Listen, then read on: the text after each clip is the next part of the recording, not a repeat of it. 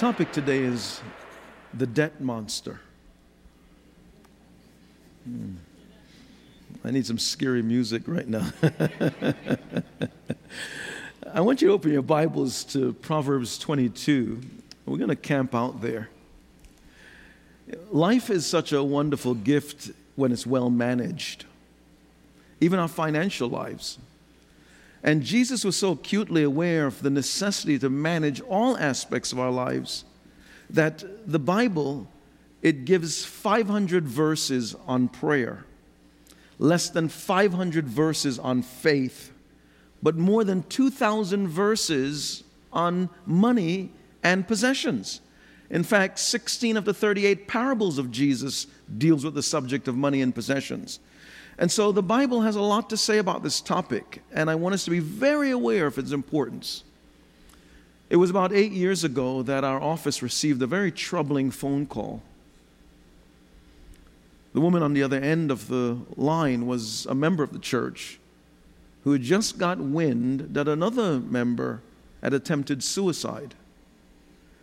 And we rushed there and was able to make sure her life was preserved Come to find out, she had been so overwhelmed with debt that she felt a sense of hopelessness. We helped her organize her financial life, and part of the counsel was you have to relocate back to live with your parents in Washington, D.C., and get a job there because you can't afford to live on your own based on your income and the level of debt that you have. Sometimes dealing with debt monster, it's pretty scary. So you have to learn to subdue it. You can't play with monsters, and you have to subdue them. Proverbs 22 7 says, The rich rule over the poor, and the borrower is slave to the lender. Financial slavery can happen to anybody that's unsuspecting. I don't care who you are, how much money you make, you can become a slave to debt if you're not careful. Did you know that 78% of NFL players either filed bankruptcy or experienced severe financial duress in two years after their retirement? 60% of NBA players either filed bankruptcy or experienced severe financial duress five years after they retire. So it doesn't matter how much money you make, it's about what you do. Imagine if tomorrow, when you get home from work, there's a letter right there in your mailbox, and you open it up, and there it says, Congratulations, you have just been selected to become a slave. Just sign on the dotted line, return this, this, this card in a self, you know, self-paid or such as say prepaid envelope, and your slavery will begin on the 15th of next month. We'd all laugh, but that's exactly what credit cards induce. Solomon says, the rich rule over the poor, and the borrower slave to the lender. Now, I must be a little bit technical here. There are two types of debt. There's good debt and bad debt. Good debt includes educational loans, assuming good interest rate, great job afterwards, you've just helped to finance your future. But if you major in basket weaving and you live in the middle of the ocean somewhere, guess what? That's not good debt. Bad debt are credit cards. It's amazing how credit cards can become so fearful and frightening. Think about it if I just throw out a little example. You said, Man, I'm tired of watching this television set that I have. It's just old. I need the latest, newest thing. Cool. You step into Best Buy. There's that TV. It look, I mean, it's you know LED. The, the pixels are so bright. You feel like you're part of the game. And then, price tag five hundred dollars. He said, you know, let me just charge it. Eh, take his Visa card. They charge it, assuming it's 19% interest. And you say, when the bill comes, you say, I just can't pay a large amount. Let me just pay the minimum $10.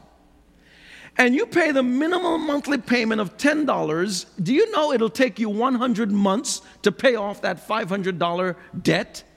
And you would have accrued 100 months or 8.3 years. You would have accrued then $498 in that 8.3 years. In other words, the TV will cost you essentially $1,000. You'd pay it for it eight and a half, 8.3 years later, and that technology was so old you wouldn't even know you're watching the game.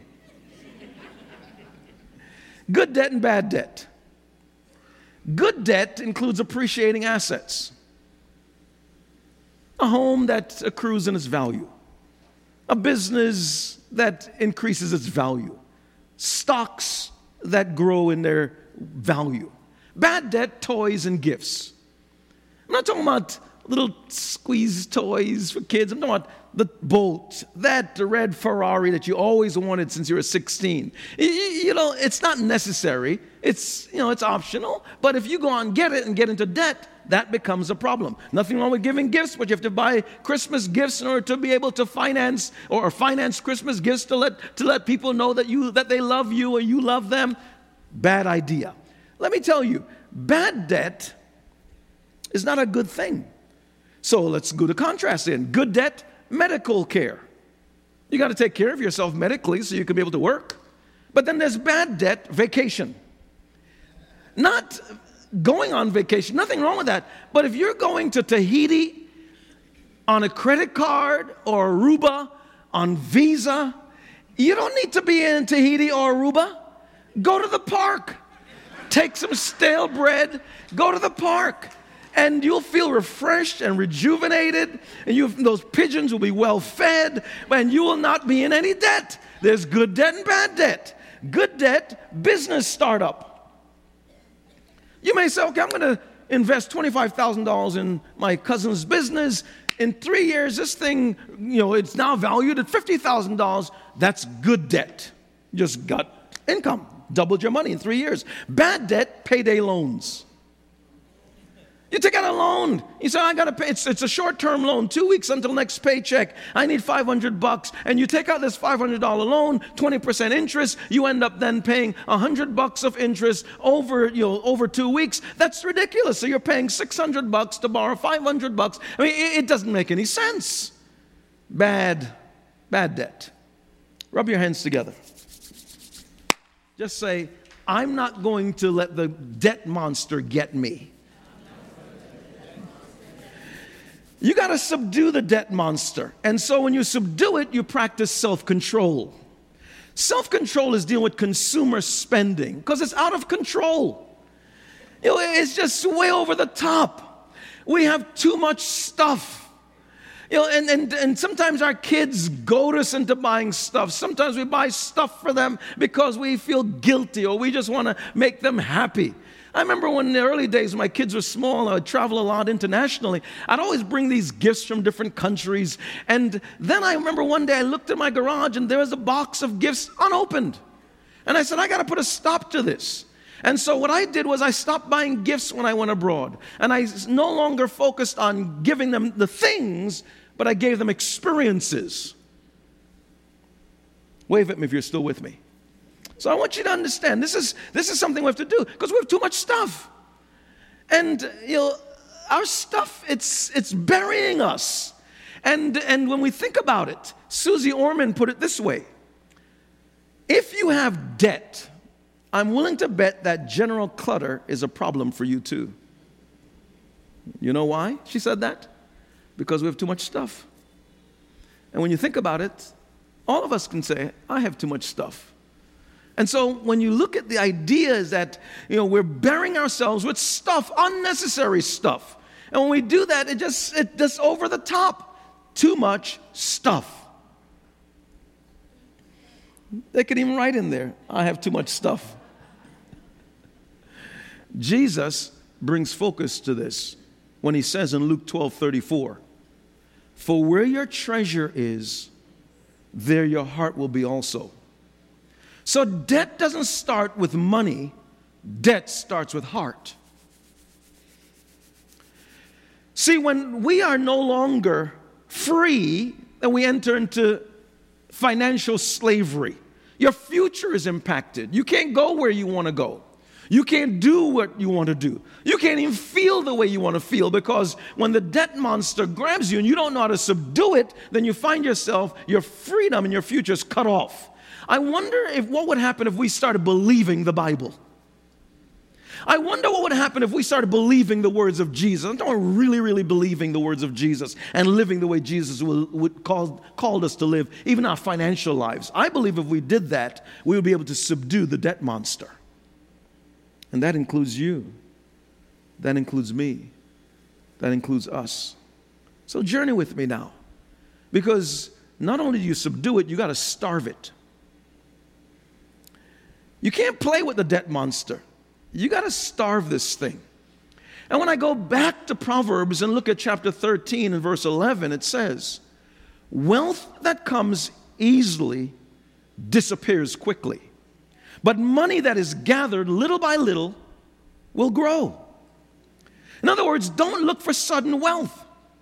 I want you to understand this. If I want to grow in spiritual intimacy with God, I'm going to spend time praying, reading the Bible, worship.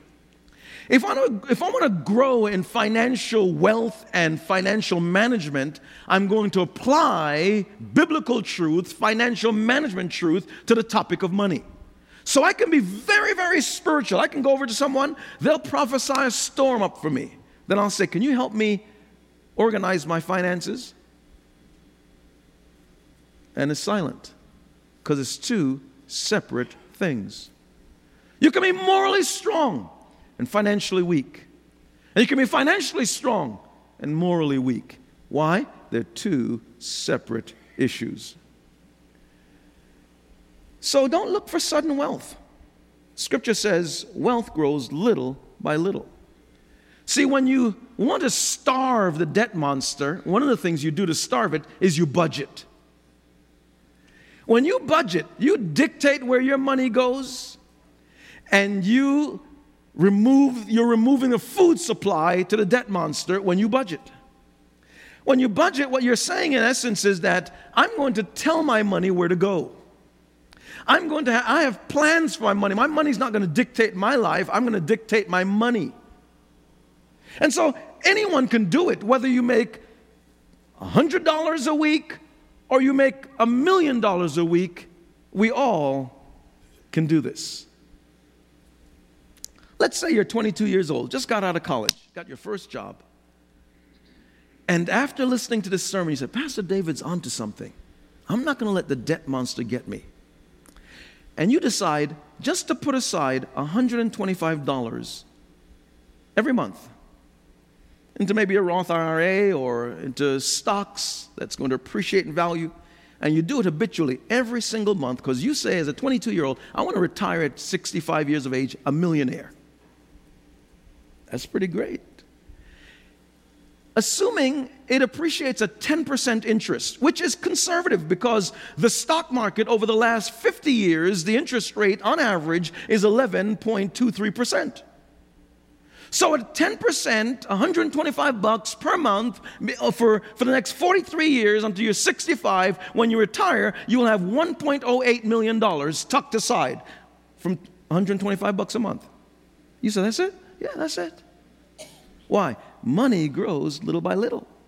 Now, if you said, I don't know if I can believe Pastor, eh, I, I, just, I don't think so. So you wait 10 years before you start doing it. That 10 year wait, you'd only would have accrued, now starting at age 32, retiring at age 65, you would only accrue $389, $389,000. You'd have lost essentially about $700,000. Why? Compounded interest. Smile at me. Budgeting starves the debt monster. Budgeting allows you to say, This is where my money is going to go, rather than ask, Where did my money go? You know, 41% of Americans budget. So about 60% of people don't budget. Now, you may say, Well, I don't have enough money to budget. That's not true. You got to start budgeting if you have $5. He said, but that's five bucks. It's like the guy, I mean, he was, he was down on his luck, $5. And he decided, let me just invest. And he went to the local you know, grocery store and he bought you know, 50 apples. And he cleaned these apples and shined them. And he sold them for $10. And five years later, someone asked him, How come you're a millionaire? And he told him that story. And then he said, My wealthy father in law left everything to me. See, you, you, gotta, you may not have a wealthy father in law, and he may not leave everything to you, but budgeting starves the debt monster. It helps to keep your money on track. It keeps you focused as to where you're going, your financial goals and financial plans and, and abilities to be able to say, I don't want to get into debt. And so you've got to be able to understand the, the significance of that. USA Today ran an article that was so frightening. The United States Census Bureau that they referenced said they reported that 109 million Americans use 957 million credit cards. That's essentially 10 credit cards per person to buy $430 billion worth of goods, causing them to enter into debt $207 billion. You got to look at that credit card and say, wait a second here, I got to bring myself under control. And the way you bring yourself under control is the fact that you have to budget. Budgeting starves a debt monster. Now, I must say, when you're budgeting, initially it seems very difficult. It feels like you're in handcuffs and you put them on yourself. And when you budget, you can't sit down and then come up with a budget all at once. It's going to take time to get all the bills. It may take three or four different settings, maybe an hour each. But after that period of time, and you craft this budget, and you then say to everybody, let's live within that budget. And within that budget, you may have a little bit of pocket money you give to yourself so you don't do anything crazy and you stay right there within that range, that's your crazy money, that's your lose your mind money. And it may be, let's say it's 50 bucks a week. You got 50 bucks a week when you lose your mind. That's it. That's it. And you stay within that tolerance no matter what it is. No matter what it is. I remember counseling this couple. I'm talking, they make significant money. I'm talking three, four, five hundred thousand dollars a year, and they were having major financial problems. He said, Oh, yeah, yeah. And I asked the husband, I said, What's your allowance? He said, What do you mean? I said, How much money do you have that, that you have freedom to do with it what you want? And how much money does your wife have as an allowance that you guys have agreed on that she can do with it whatever she wants? She wants to buy makeup, she wants to go out to the restaurant. What is it? He said, I don't have any allowance. He said, You know how much money I make? I said, But that's your problem. The issue is not that you don't make money, the issue is that you don't have any balance or boundaries in your life. And as a result, because there's no budgeting, you're in debt. There should not be debt when you make that kind of money. And even if you don't, see, many times we think that the, the gravy train is going to keep coming and rolling in. Gravy train runs out sometimes. How many understand that? Sometimes there is no gravy train. Sometimes someone steals a gravy train. Sometimes, so the idea is that you have to understand budgeting starves a debt monster. Proverbs 21 20 says, Wise people live in wealth and luxury, but stupid people spend their money as fast as they get it. No, I didn't say that. I read it. Spend it. You know why people spend money fast? Because they spend money little by little so it doesn't seem like a lot. The average American spends $232 per month eating out. On average, the meals cost $12.75.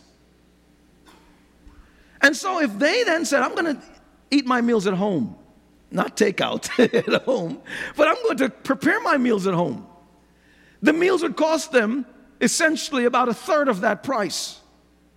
And so they would be saving $8.75 per meal just by choosing to say, let me eat at home, let me cook my meal. I, I want you to see that if you would do that, you'd be surprised how much money you have. You got to starve the debt monster. The debt monster is greedy. The debt monster is looking for you. The debt monster loves you. The debt monster wants you to coddle it and love it and hold it and just keep spending your money. And I want you to see though that the scripture tells us that if you're going to be wise, you have to then learn to discipline yourself even when it comes to money. And the more you make, the more you should be disciplined because the more you make, the more people want your money. And they come with cockeyed reasons as to why they should get it. Here's one of the things I do to starve the debt monster. Not only do I budget, but I also tithe. You may say, how's tithing starve the debt monster? I'm glad you asked. Let me bring you back to Proverbs 3 and verse 8. I'm sorry. Yeah, you know, Malachi 3 and verse 8. Here's what Malachi says I ask you, the prophet's prophesying now, speaking on God's behalf to the people. I ask you, is it right for a person to cheat God? Of course not. Yet you're cheating me. How, you ask? In the matter of tithes and offerings. A curse is on all of you because the whole nation is cheating you. The whole nation is cheating me. Bring the full amount of your tithes to the temple so there will be plenty of food there. Put me to the test, and you will see that I will open the windows of heaven and pour out on you in abundance all kinds of good things. Now, stop there. The question I'm looking at is why does tithing starve the debt monster? Tithing, as you may know, is giving 10% of my income to the work of God through the church. It's not giving to my grandmother in San Francisco because she needs to pay her cable bill. That's a gift. The tithe goes to the temple, to the house of God, for the work of God through the church of God. That's the tithe. The reason why tithing starves a debt monster is because it controls me. It helps me then to realize I'm just a sojourner. I'm just a pilgrim here on earth. The earth is not my permanent dwelling place, heaven is. I'm just passing through. So I'm not going to be so caught up with accumulating all this stuff like everybody else because this is not all that there is for me. And so tithing helps me to have an orientation towards God. Tithing helps me to establish financial partnership with God. Tithing helps me to have this mi- mindset that God needs to be intricately involved in my financial life and I need to be responsible towards God and bring God into my financial decisions, financial dealings, so that I can be able to stay in check. If I'm not careful, I have the propensity, I don't know about you, I have the propensity to run after things. I don't want to run after things. I realize that pretty things are not so pretty when you're connected to God financially. So you don't get caught up with those things. Why? Because they don't mean that much to you. Without that discipline of tithing, pretty things, you're always looking for pretty things to make you feel good. Why do you need 10 pairs of brown shoes? Well, you don't understand. Each of those brown shoes are different shades. Check it out. You look, look at that. Look at that. Look at this. Oh, yeah, I see it. Uh, wait a second. Let me get some light on it. Oh, yeah, now I see the slight shade. Now, who's going to distinguish between the two? You never know. See, you're caught up with the wrong stuff. Why do you need three cars? And you can't pay for one. Why do you need a beamer? Why not a Hyundai? Why not a Honda? Why not a bicycle? the idea is that we got to then say, why? Who are we trying to impress? Who are we trying to impress? I mean, it's like the guy in California is driving his beamer to work and, and he, he's not looking, he's on his cell phone and he's not looking. He goes over the embankment. And as he's going over the embankment, you know, he's yelling out, My beamer, my beamer, and it's totaled. And he crawls out of there. And someone yells out from above, Hey, are you okay? He said, No, my beamer's ruined. My beamer's ruined. And the guy says, Man, how could you think about your beamer? Look at your right arm. It's been severed at the shoulder. He said, Oh, my Lord, my roll Rolex, my Rolex. See, many times we don't have our values in check. You got to starve the debt monster. Cheating God is pretty bad, not only for the sake of cheating God, for your sake, for your soul's sake. Tithing preserves the integrity of my soul. Tithing makes me whole in the context of right with God financially in that regard, but I also have to budget, live within my means. There are many other principles the Bible teaches, not only tithing. Tithing is not magical, it's just one of the financial disciplines that we must employ in order to make sure that the debt monster doesn't get us. Have you put God first in your financial life? Paul spoke to this very thing. In 1 Corinthians 16, Paul says, when you collect money from God's people, I want you to do exactly what I told the churches in Galatia to do. That is, each Sunday, each of you must put aside part of what you've earned. If you do this, you won't have to take up a collection when I come. Nowhere in this passage do we see the word tithe. What we do see is the principle of proportional giving, which is equivalent to tithing. He says, each of you put aside part of what you've earned. He says, do it every week. You get paid, stash it to the side. Whose money is that? That's God's money. Let me borrow some of that. God tells us in Leviticus if you borrow any of the tithe, you give me back the tithe plus 20%. I don't know if you've ever read that, Leviticus 27. See, God says this is business. I love you, but give me my money. so the idea is that we need to see that tithing disciplines us, just like budgeting disciplines us. If you can't afford it, don't buy it. Well, I gotta have it. Not now. I remember my youngest daughter, she went, did her study abroad in England. She called over and back and said, Dad, I just love it here. I said, because I'm paying for it. Let's see you, how much you love it when you got to pay for it. she hadn't been back since. I mean, the idea is that there's a whole, and she graduated eight years ago. I mean, the idea, there's a whole nother dynamic when you got to put the money in. You got to drop the shekels into that area. So I want you to see the scriptures teaching us this principle that we have to really know how to deal with the debt monster. Don't get into debt. And when you learn how to handle money, it's one of the biggest principles and one of the biggest wins you can ever experience. And when you you do that by budgeting, by living within your means. In fact, not even living within your means, living below your means. Just because you make $125,000 a year doesn't mean you have to live at $125,000 a year. Live at 80. Well, you don't understand. People that make what I make, that's your problem. You're trying to impress them. What for? They don't even like you. Live beneath your means. So I want us to see that Jesus is very sympathetic about the idea of us not being in debt. Because if we can handle money, if we can handle money, He'll give us access to people which are far more valuable. People are God's highest commodity. And if you can handle money, He'll have you have influence with people. Now, you may say, well, Pastor, I've never had that training, and I got myself, the debt monsters bit me a couple of times. And that's why we're offering that freed up, that freed up seminar. Don't act proud. Go in there and sit down and learn. Don't be proud. Don't put on a mask. Go there. And if you do, get Trip and Journey to go and sit next to you. People be distracted, but you then get the information you need. The idea is that learn, there's nothing wrong with learning. I didn't learn money management from my parents. They taught me other things, not that. I didn't even learn it from school.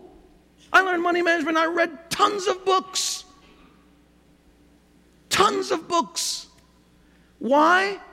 Because I wanted to be responsible as a steward before God, personally and professionally. So God can trust me not only with stuff, but with people. Are you with me still? So we subdue the debt monster, starve the debt monster, and we must also slay the debt monster. You can't play with the debt monster. You got to slay it. And the debt monster is very tricky because the debt monster loves to be coddled, loves to be stroked, loves to be in charge. 1 Timothy 6, verse 10, Paul was counseling his spiritual son Timothy about money. Paul says, For the love of, for the love of money is the root of all kinds of evil. And some people, craving money, have wandered from the true faith and pierced themselves with many sorrows. Paul's saying, Look, there's some people that loved money so much. Now, there's nothing wrong with money. Money is not bad. Money is not it's not immoral. I've never seen a lying $10 bill. I've never seen, you know, a sexually degenerate hundred. I've never seen that. I, I've, money is amoral. It takes on the morality of the person holding it. Money is not bad. The love of money is the root of all evil. If money tries to dominate you and rule you, rule your decisions, rule your actions, rule, rule what you do, then there's a problem because it's the other way around. Money's supposed to be your servant, not you be money's servant. A friend of mine is a dog trainer. This lady brought her dog to him and she just complained. This dog just, just, it's, just, it's horrible. Help me because I'm going to get, get rid of this dog because this dog is horrible. While she's standing next to my friend, she has the dog, the leash in her hand, the dog standing there.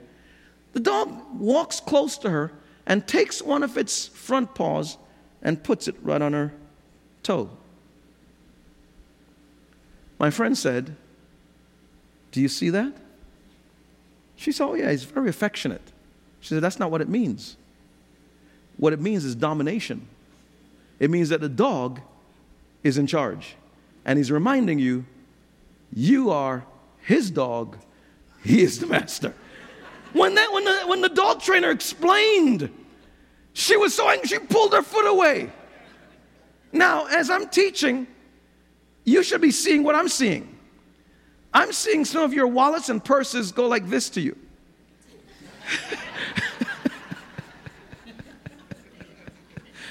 I'm in charge.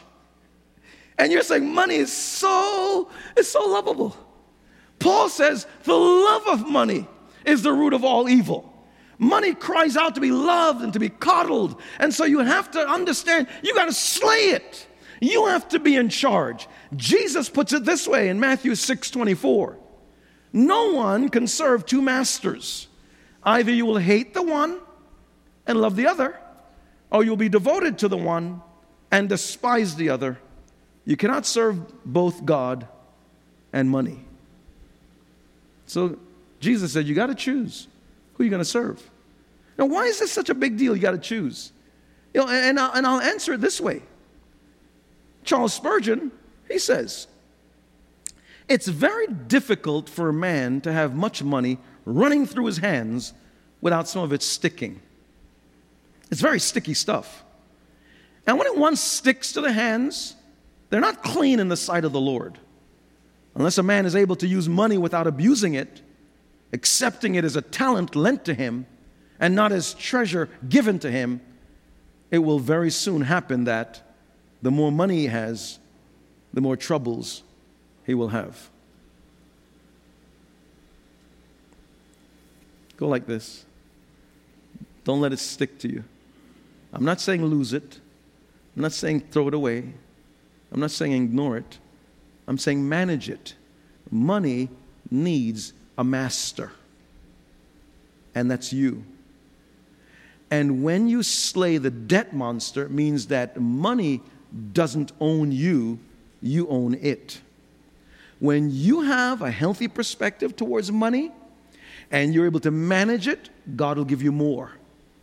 To him who has, more will be given. When you manage it well, like the parable of the, of, of the talents, the guy who had the one talent went and dug a hole in the ground and buried it. And the master said, Take that talent from him and give it to the one that has 10. For the one who has more, the one who has more, more will be given. So that's why you see people, the rich getting richer and the poor getting poorer. One of the principal reasons is money management. I remember speaking in the Dominican Republic several years ago. And this group was a medical missions group. They had missionaries that were physicians all over the world, about 40 different countries. And they had their major leadership training, and they invited me to teach them on leadership. And they took me then to their ophthalmological center And they said, This is what we do to help the poor. In addition to helping them with any eye disease, we give them money for food. But we've learned to not give them money for food any longer. We actually buy the food and give it to them. Because what we've learned is that the poor don't make the right choices with their money and the, the, what they buy. And so we buy what we know are the staples and give them the food rather than the money. What are they saying? I'll never forget it. What they're saying is if people don't understand how to handle money, they misuse it. And if people understand how to handle money, they use it for a higher good. May God entrust you with lots of money. Lots of money. For His glory. For His glory.